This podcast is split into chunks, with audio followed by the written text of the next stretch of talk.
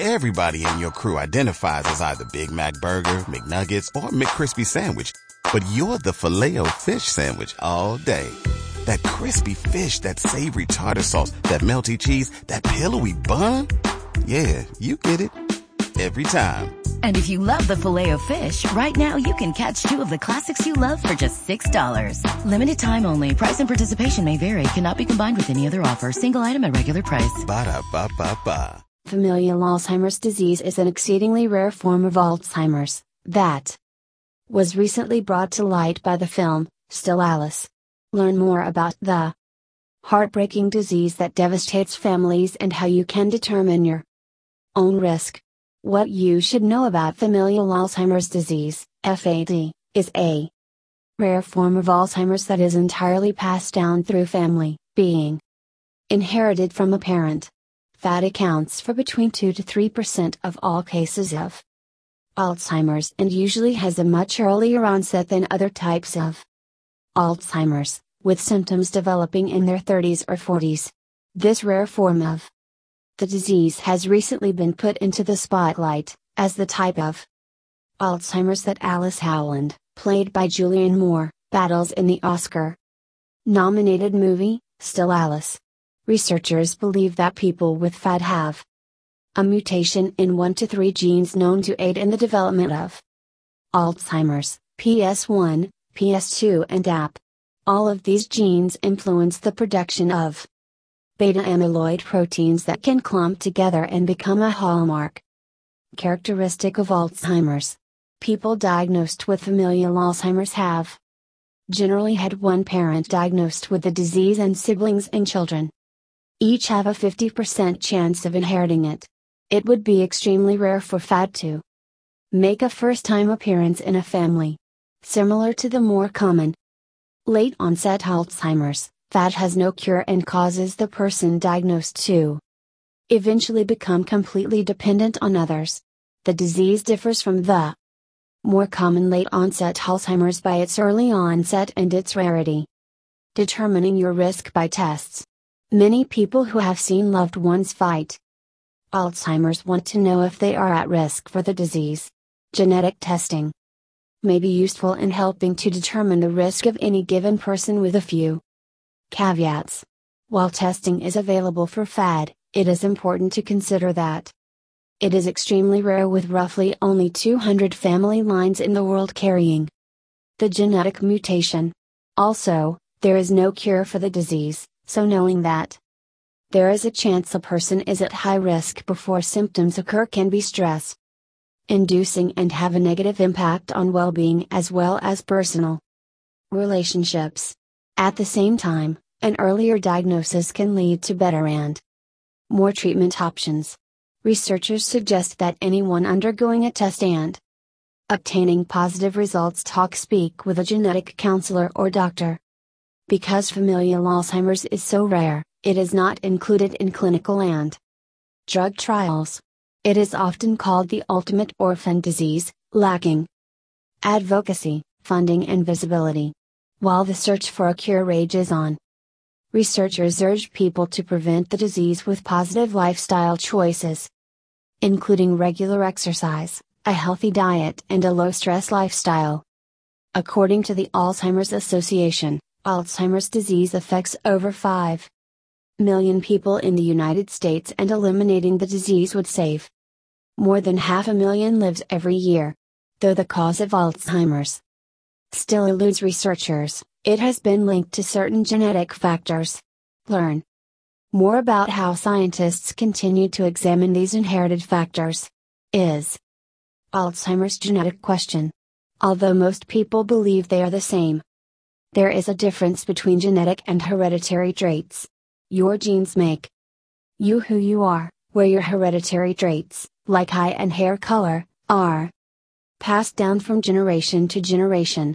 Both play a large role in determining how we are to develop a disease. Genes, heredity, and Alzheimer's.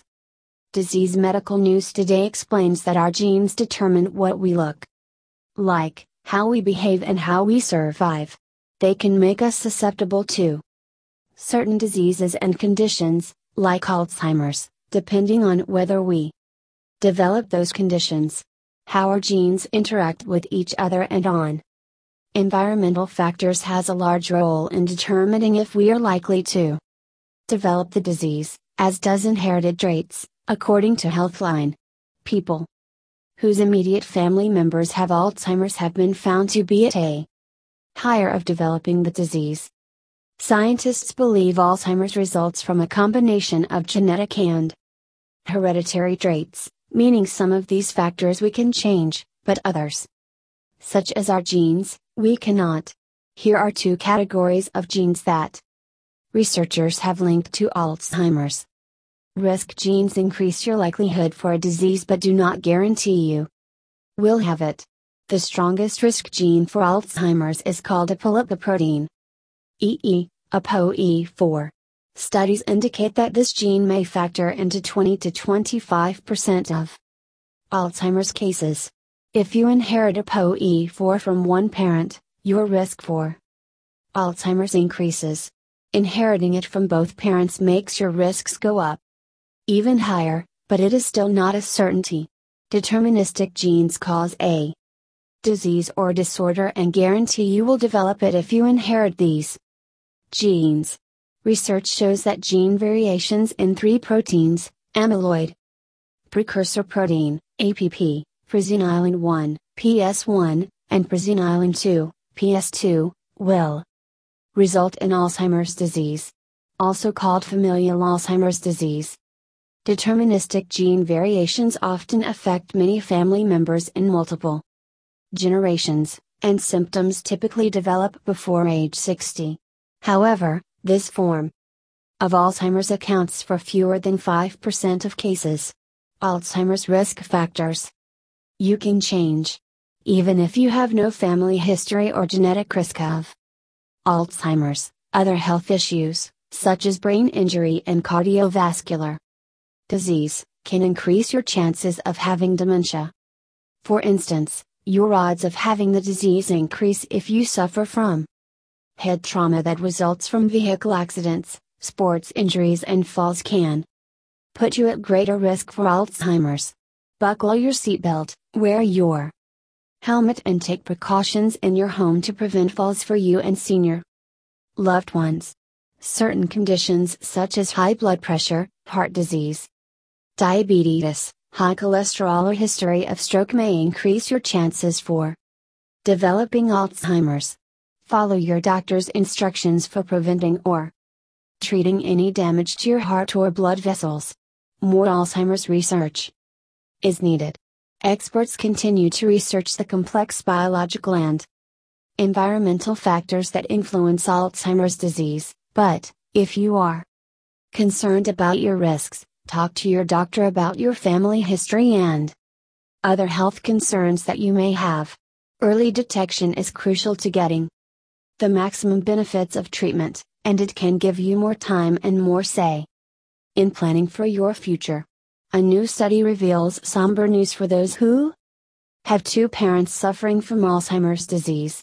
Children of Alzheimer's sufferers may show the early symptoms of the disease in the brain before experiencing any symptoms.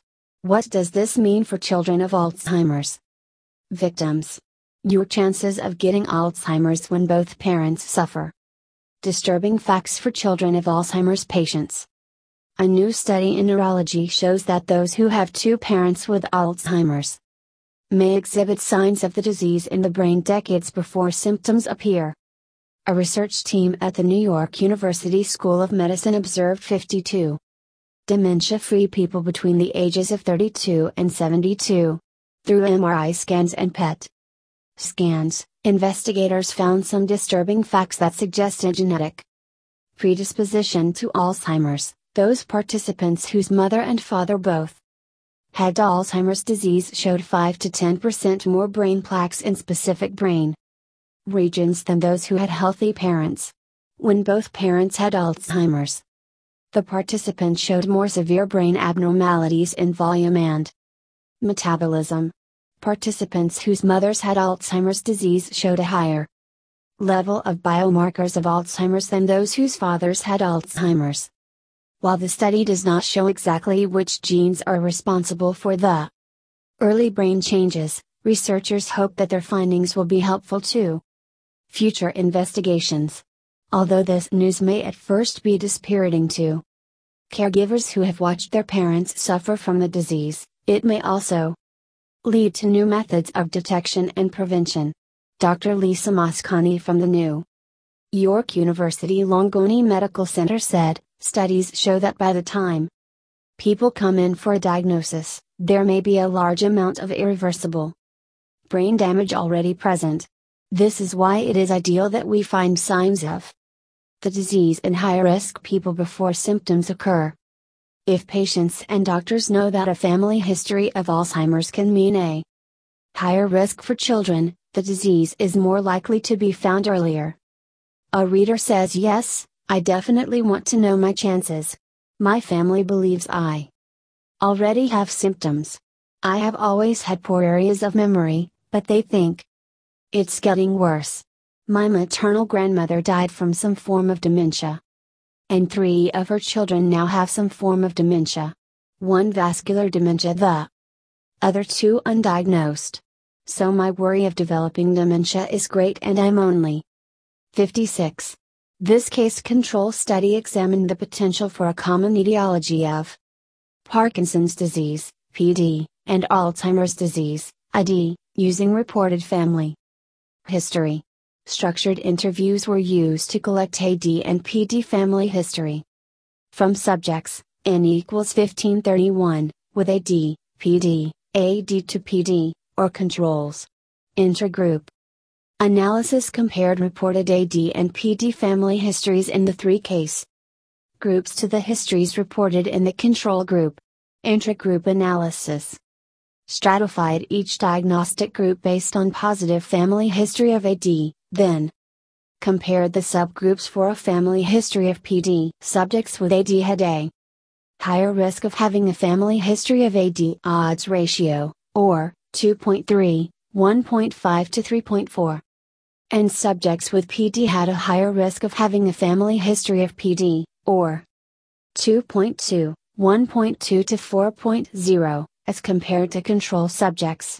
Intergroup analyses revealed no significant cross risk, increased risk of subjects with AD having a family history of PD versus controls and vice versa.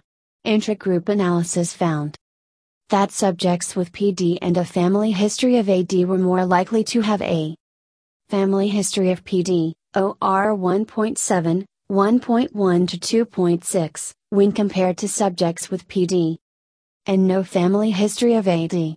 A similar trend was found for subjects with AD. OR 1.7, 0.9 to 3.1. AD and PD cases each have an increased familial risk of their respective disease. Probands with AD or PD and a family history of either disease have a higher cross risk of a family history of the other disease. These findings suggest the existence of common genetic and or environmental factors that predisposed to both AD and PD in the subset of cases with positive family history of both neurodegenerative diseases. Subjects in all study groups completed a structured family history interview, in which they were asked to identify all family members with either AD or PD. Other family members helped to provide details for most AD and AD to PD cases and for a smaller percentage of the PD cases. Furthermore, they were required to specifically indicate which family member had the disease in question.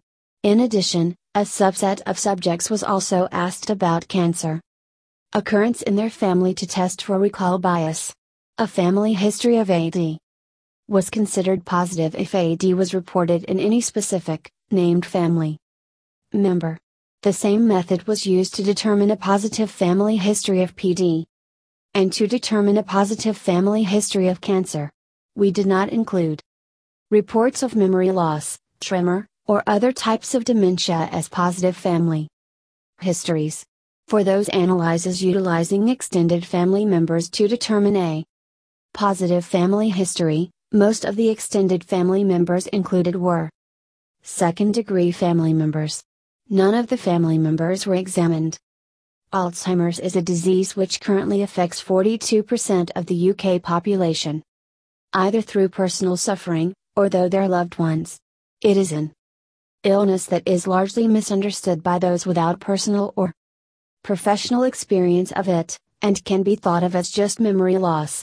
In actual fact, Alzheimer's is a life changing disease which affects all aspects of the sufferer's day to day lives, as well as the people close to them.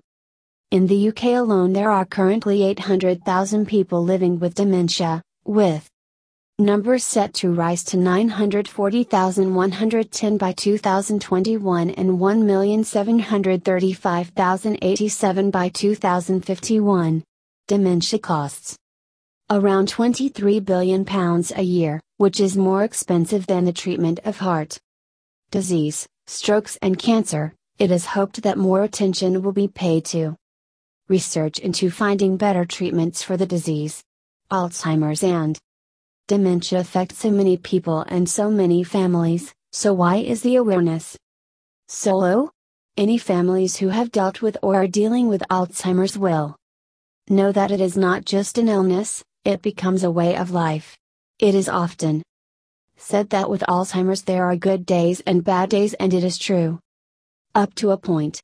However, the good days are not as good as they once would have been, and unfortunately, once Alzheimer's takes over, the person you once knew becomes a shadow of their former selves. Another problem that can arise when spending time with someone suffering from Alzheimer's is that they can very quickly become paranoid, for example, if someone laughs, they might think it is directed at them, causing them to become irate. This can make it hard to socialize as normal without making them feel uncomfortable, and it is important to keep their feelings in mind at all times.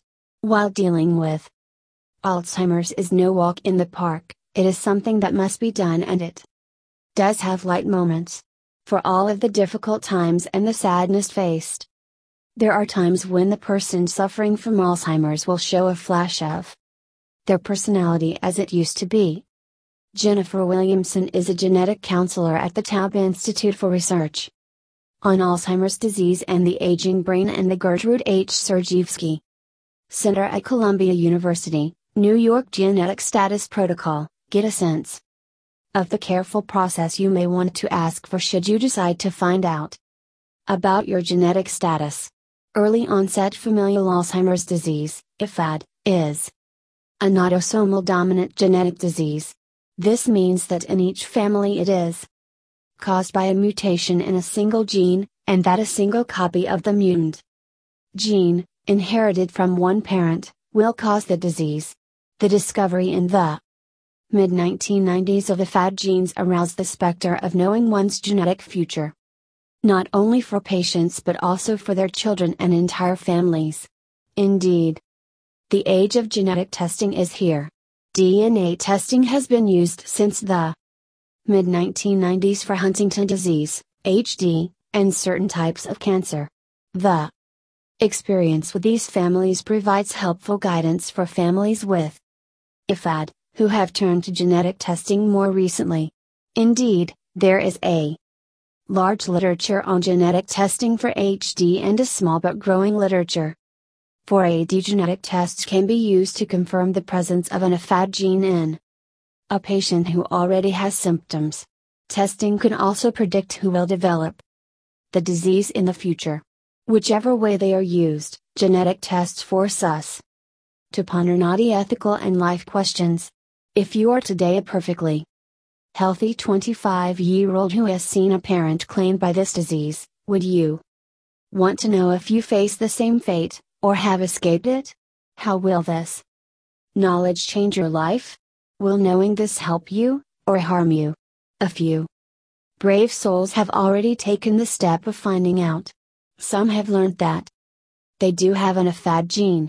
You will read about them in some of the stories that accompany this series. You will learn how these pioneers have already entered the world of genetic medicine.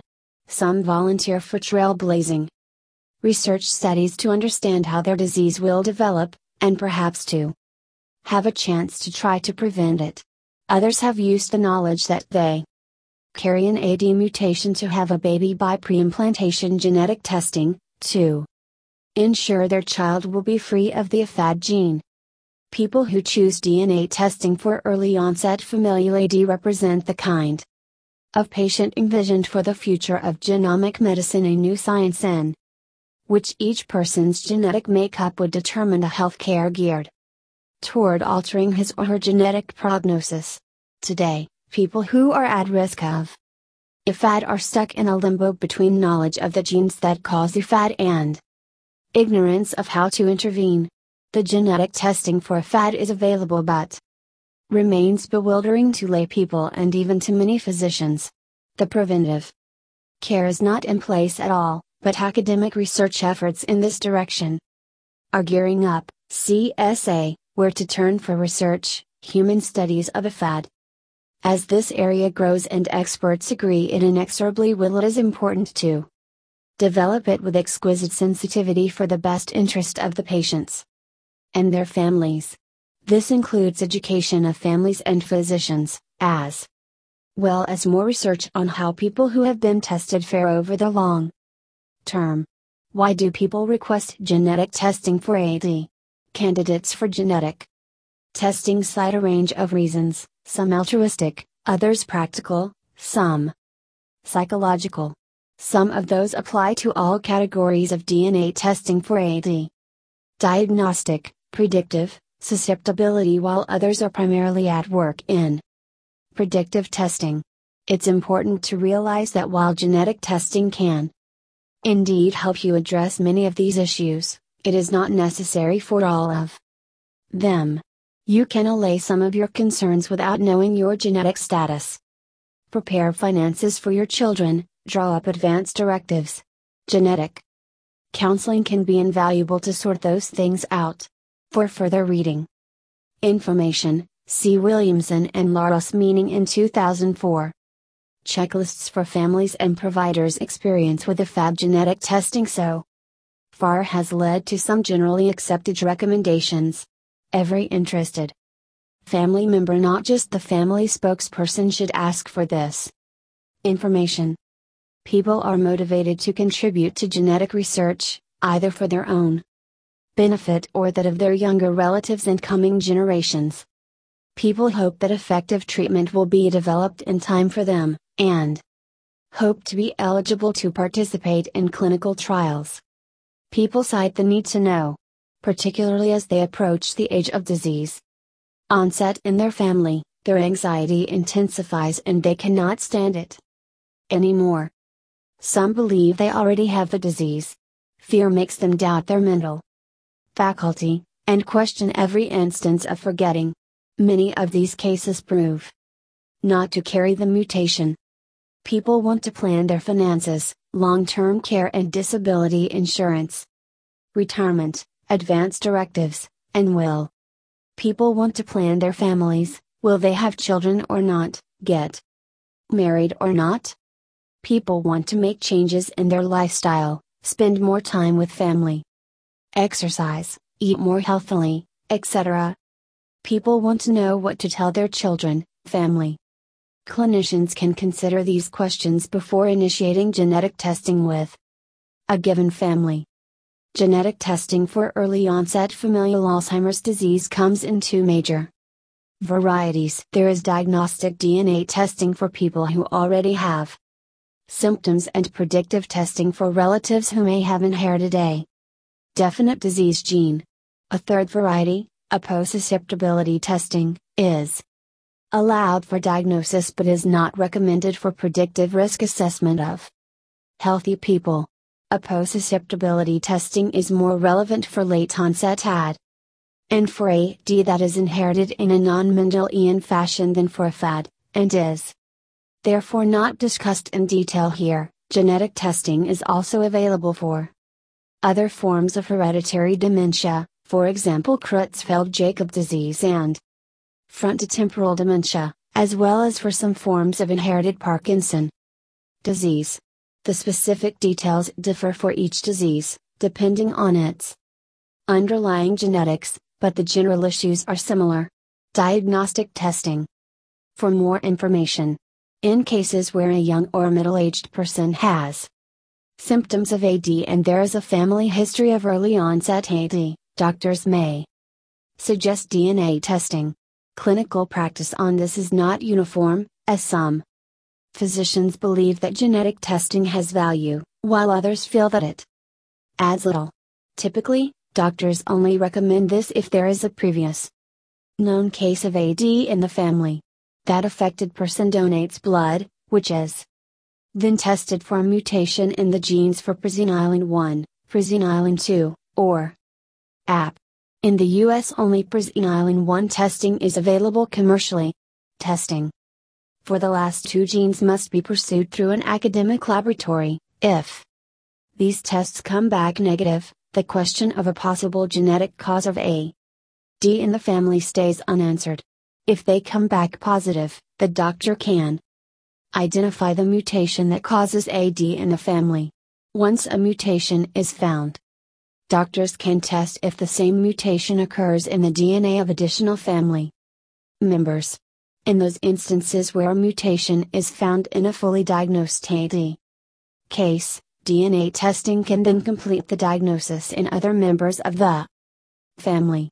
Some clinicians think this can be particularly helpful when a relative has early symptoms and, she, he, or the spouse and siblings, suspect AD but would not otherwise be able to know definitively for a few more years until symptoms become overt. Those are angst-ridden years for the family, and testing can lay an agonizing uncertainty to rest. It can also help people with early AD psychologically, as it confirms that their difficulties are not their fault, and that they were right to cut back work if they had to. 4. Some people, the test result helps them plan their future and focus on creating good times with their families.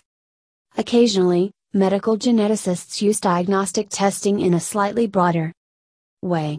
They sometimes search the DNA of a person in whom they suspect AD4.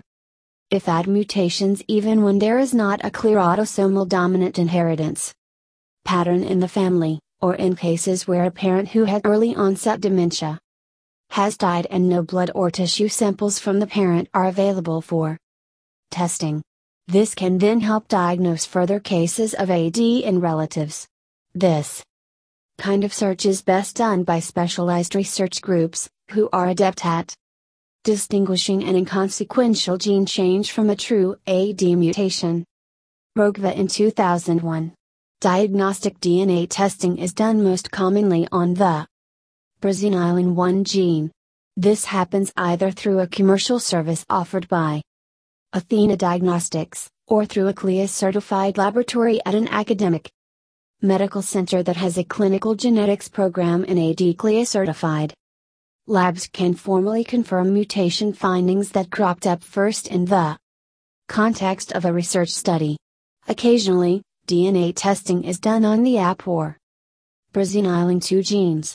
Mutations in these two genes are rarer than presenilin 1. Mutations. No commercial test is available for them, and testing occurs at various academic centers.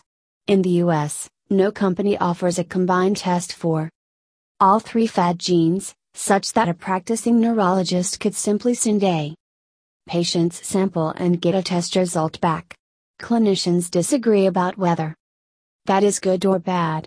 The lack of such a comprehensive commercial test contributes to limiting the use of DNA testing, and probably exacerbates the problem of outright misdiagnosis that families with a FAD frequently encounter. See Brad and Megan interview.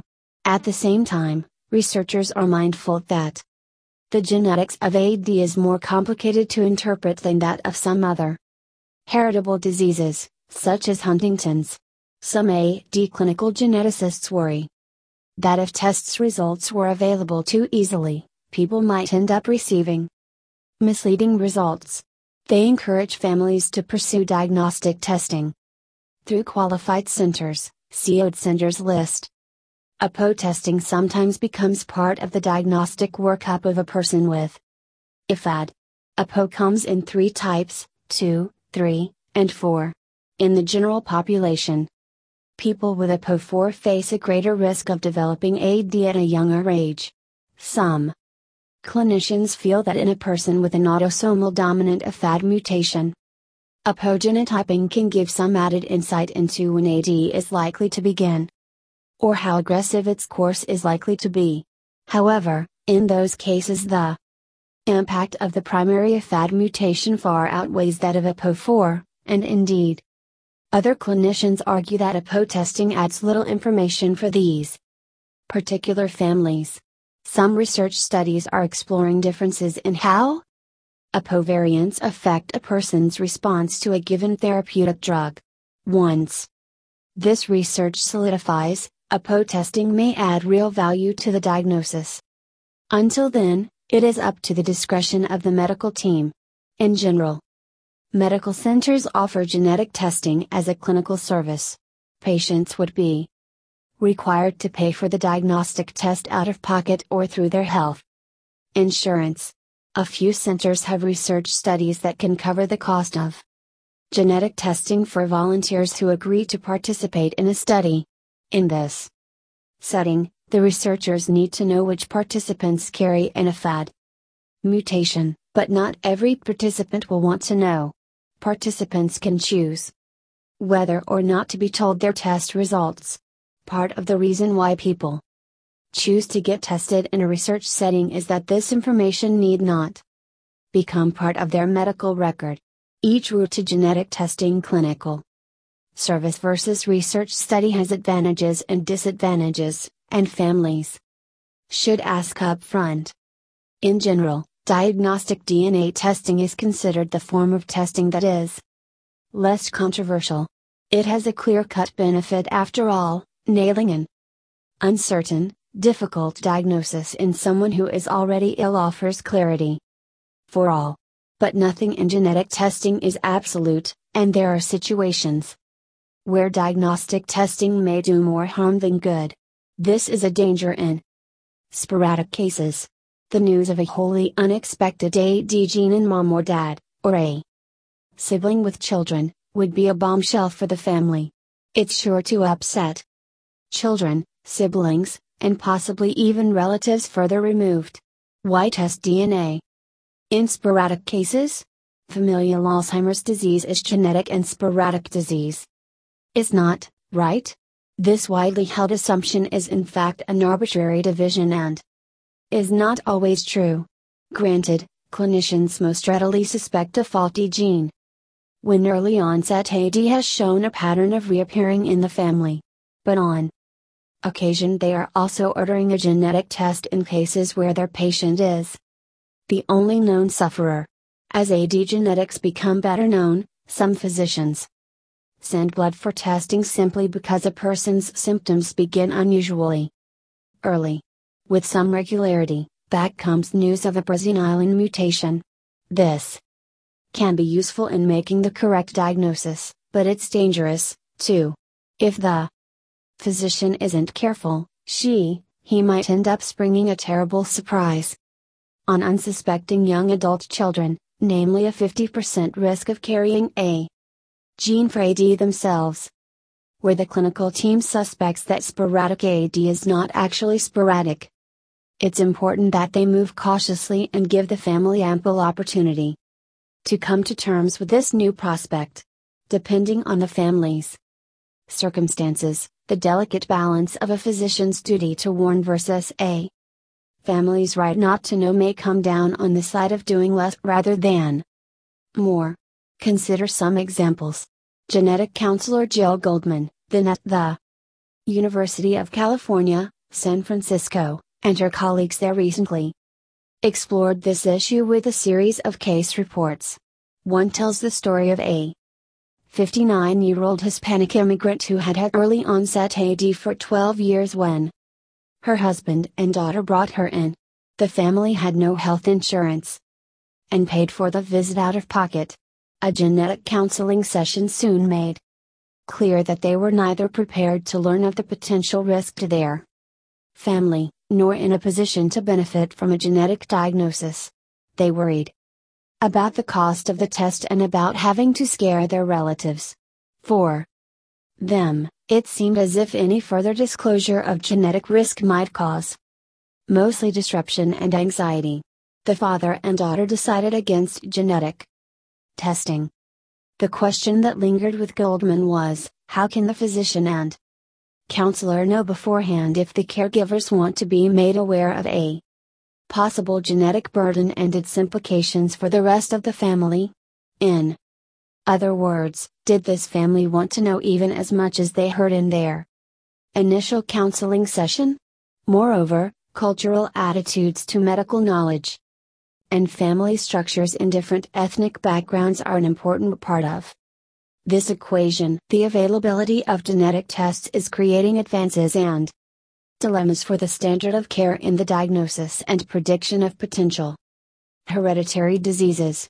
In most situations, discussions about genetic testing in families with sporadic cases of dementia should be delayed until the utility and benefits can be established and a long term relationship with the patient and family can be developed, the authors write, Goldman and Hu Indiana 2004. A further facet of this issue emerges from the story of a patient with Creutzfeldt Jakob disease, CJD, a degenerative prion disorder in a group of diseases that includes mad cow disease. It poses similar genetic dilemmas. At 53, the man appeared to have CJD. His 23 year old daughter signed an informed consent for his participation in a research study that included genetic testing, and a known mutation in his prion gene turned up. The daughter was stunned to learn, rather abruptly, that her own odds of getting CJD were 50 50. To her knowledge, her family had never experienced neurologic disease before. The medical team offered predictive testing to the daughter in the context of a full counseling protocol, and after several weeks of consideration, she opted in. The point here is that this woman did not have a chance to make an informed decision about whether she wanted to know her father's status or not. It just came out in the course of reviewing his records. Experts urge people to seek genetic counseling before and after testing, though in practicality, some people do not. Alzheimer's disease is an irreversible, progressive brain disease. It is characterized by the development of amyloid plaques and neurofibrillary tangles, the loss of connections between nerve cells, or neurons, in the brain, and the death of these nerve cells. The expanded definition of Alzheimer's disease includes two new phases of the disease presymptomatic and mildly symptomatic but pre-dementia along with dementia caused by Alzheimer's disease. This reflects current thinking that Alzheimer's disease begins creating distinct and measurable changes in the brains of affected people of years before onset. There are two types of Alzheimer's disease early onset and late onset, LOAD. Early onset disease occurs in people 30 60 years of age. It is rare, representing less than 5% of all people who have Alzheimer's disease. Some cases of early onset disease have no known cause, but most cases are inherited, a type known as familial Alzheimer's disease, FAD. Familial Alzheimer's disease is caused by any one of a number of different single gene mutations, such as mutations on chromosome 21, which cause the formation of abnormal amyloid precursor protein, APP. A mutation on chromosome 14 causes the production of abnormal presenilin 1, and a mutation on chromosome 1 leads to production of abnormal presenilin 2. Most cases of Alzheimer's disease are the late onset form, which develops after 60 years of age. The causes of late onset Alzheimer's disease are not yet completely understood, but they likely include a combination of genetic, environmental, and lifestyle factors that influence a person's risk for developing the disease. Inheritable risk in low to 60 to 80%, but genetics and environmental factors equally contribute to the onset, progression, and severity of disease. Genetic association is currently, the apogene, located on chromosome 19, is the only gene identified that is related to LOAD, and it also runs in families, although its relation to the occurrence of LOAD is weak. APO at the molecular level helps in the synthesis of apolipoprotein which is a cholesterol carrier in the brain, helping in amyloid aggregation and the clearing of deposits from the parenchyma of the brain. In the absence of function of this gene, excessive beta amyloid deposits occur in the brain, which is one of the findings in patients with LOAD. There are different forms or alleles of APO, with the three most common ones being APO epsilon 2, APO epsilon 3, and APO epsilon 4. The five common genotypes are 2 thirds, 3 thirds, 2 fourths, 3 fourths, and 4 fourths. APO epsilon 2 is a relatively common variant but is rarely seen in the population and may provide some protection against the disease. APO epsilon 3, the most common allele, is believed to play a neutral role in the disease neither decreasing nor increasing risk. APO epsilon 4 is present in about 25 to 30% of the population and in about 40% of all people with LOAD. People who develop Alzheimer's disease are more likely to have an APO epsilon 4 allele than people who do not develop the disease. APO epsilon 4 is called a risk factor gene because it increases a person's risk of developing the disease. However, Inheriting an APO epsilon 4 allele does not mean that a person will definitely develop Alzheimer's disease. Although research supports the relation of the APO epsilon 4 variant and the occurrence of load, the full mechanism of action and the pathophysiology are not known. It has also been documented that the risk of load is much higher in patients with the double variant of the APO epsilon 4 gene than in those with a single variant. The risk of load increases tenfold with double variant alleles for APO epsilon 4. A stronger correlation is found in Asian and European patients. The molecular mechanism that supports the role of APO epsilon 4 in pathogenesis that of load. Research showed differential co-expression correlation network Analysis of the APO epsilon 4 and load transcriptomic changes identified a set of candidate core regulatory mediators. Several of these mediators including UPA2, FYN, RNF219, and SV2A, encode known or novel modulators of load. Associated amyloid beta A4 precursor protein, APP, endocytosis and metabolism. Furthermore, a genetic variant within RNF219 was found to affect amyloid deposition in human brain and low age of onset. These data implicate an APO epsilon 4 associated molecular pathway that promotes load but with weak clinical correlation. Although a blood test can identify which alleles a person has, it cannot predict who will or will not develop Alzheimer's disease. It is unlikely that genetic testing will ever be able to predict the disease with 100% accuracy, because too many other factors may influence its development and progression, such as environmental factors, ethnicity, and other comorbidities, hypertension, diabetes, obesity, high cholesterol, and head trauma. One of the biggest limitations of genetic testing is the psychological impact that positive results can have on patients who might have the disease in the future. However, the impact of delivering a positive result was studied by the REVEAL trial, which didn't show any significant long term psychological impact, depression, or anxiety in patients tested positive for the APO epsilon 4 gene. Ask your doctor for more information. Alzheimer's disease is the most common cause of dementia and represents a major public health problem.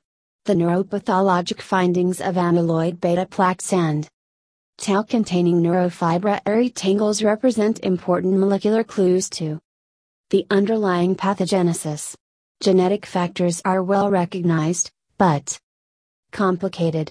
Three rare forms of autosomal dominant early onset familial Alzheimer's disease have been identified and are associated with mutations in amyloid precursor protein, presenilin 1, and presenilin 2 genes.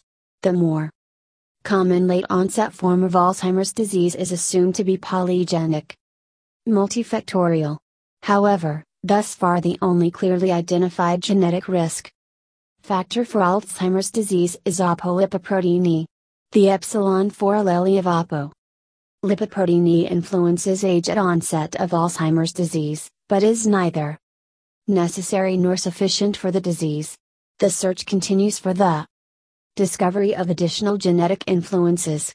A three generation family history. With close attention to the history of individuals with dementia should be obtained. For each affected individual, the age of onset of dementia should be noted. Generally, individuals with onset before age 65 years are considered to have early onset AD and those with onset after age 65 years are considered to have late onset AD medical records of affected family members, including reports of neuroimaging studies and autopsy examinations, should be obtained. The diagnosis of OFAD is made in families with multiple cases of AD in which the mean age of onset is before age 60 to 65 years. The diagnosis of late onset FAD is made in families with multiple cases of AD in which the mean age of onset is after age 60 to 65 years. Molecular genetic testing of late onset. Familial AD The association of one or two copies of the apoallele E4 genotype C2/E4, E3/E4, E4/E4, with late onset AD is well documented. Mode of inheritance because AD is genetically heterogeneous, genetic. Counseling of persons with AD and their family members must be tailored to the information available for that family. AD is usually considered polygenic and multifactorial. OFAD is inherited in an autosomal dominant manner. Risk to family members late onset nonfamilial Alzheimer's disease genetic. Counseling for people with nonfamilial AD and their family members must be empiric and relatively nonspecific. It should be pointed out that AD is common and that the overall lifetime risk to any individual of developing dementia is approximately 10 to 12 percent first degree relatives of a person with AD have a cumulative lifetime risk of developing AD of about 15 to 30%, which is typically reported as a 20 to 25% risk. This risk is about 2.5 times that of the background risk, tilde at 27% versus 10.4%. Disagreement exists as to whether the Age of onset of the affected person changes the risk to first degree. Relatives. One found that early onset AD increased the risk, whereas another study did not. The number of additional affected family members probably increases the risk to close relatives, but the magnitude of that increase is unclear unless the pattern in the family is characteristic of autosomal dominant inheritance. Having two, three, or more affected family members probably raises the risk to other first degree relatives in excess of that noted above for non-familial cases, although the exact magnitude of the risk is not clear. Heston researcher found a 35 to 45% risk of dementia in individuals who had a parent with AD and a sib with onset of AD before age 70 years. Jayadev researcher also report data suggesting that offspring of parents with conjugal AD, both parents affected, had an increased risk of dementia. Risk to family members early onset familial Alzheimer disease. Many individuals diagnosed as having early onset AD have another affected family member, although family history is negative 40% of the time. Family history may be negative because of early death of a parent, failure to recognize the disorder in family members, or, rarely, a de novo mutation. The risk to SIBS depends upon the genetic status of the affected proband's parent. If one of the proband's parents has a mutant allele, then the risk to the SIBS of Inheriting the mutant allele is 50%. Individuals with OFAD, and a mutation in AP, PS1, or PS2, have a 50% chance of transmitting the mutant allele to each child. The risk to other family members depends upon the status of the proband's parents. If a parent is found to be affected, his or her family members are at risk. Use of apogenotyping for predictive testing in contrast to the use of APO testing as an adjunct diagnostic test in individuals with dementia, there is general agreement that APO testing has limited value used for predictive testing for AD in asymptomatic persons. Data suggests that a young asymptomatic person with the APOE4/E4 genotype may have an approximately 30% lifetime risk of developing AD. Further refinement of this risk reveals that women with an APOE4/E4 genotype have a 45% probability of developing AD by age 73 years, whereas men have a 25% risk. These risks are lower and the likely age of onset later for persons with only one APOE4 allele, peak age 87 years, or no APOE4 allele, peak age 95 years. These estimates are not generally considered clinically useful, however, a research study to assess the potential use of APO testing in relatives of individuals with late onset AD is underway. Treatment is supportive. Each symptom is managed on an individual basis. Assisted living arrangements or care in a nursing home is usually necessary. Drugs that increase cholinergic activity by inhibiting acetylcholinesterase produce a modest but useful behavioral or cognitive benefit in some affected individuals. Antidepressant medication may improve associated depression. An NMDA receptor antagonist is also FDA approved.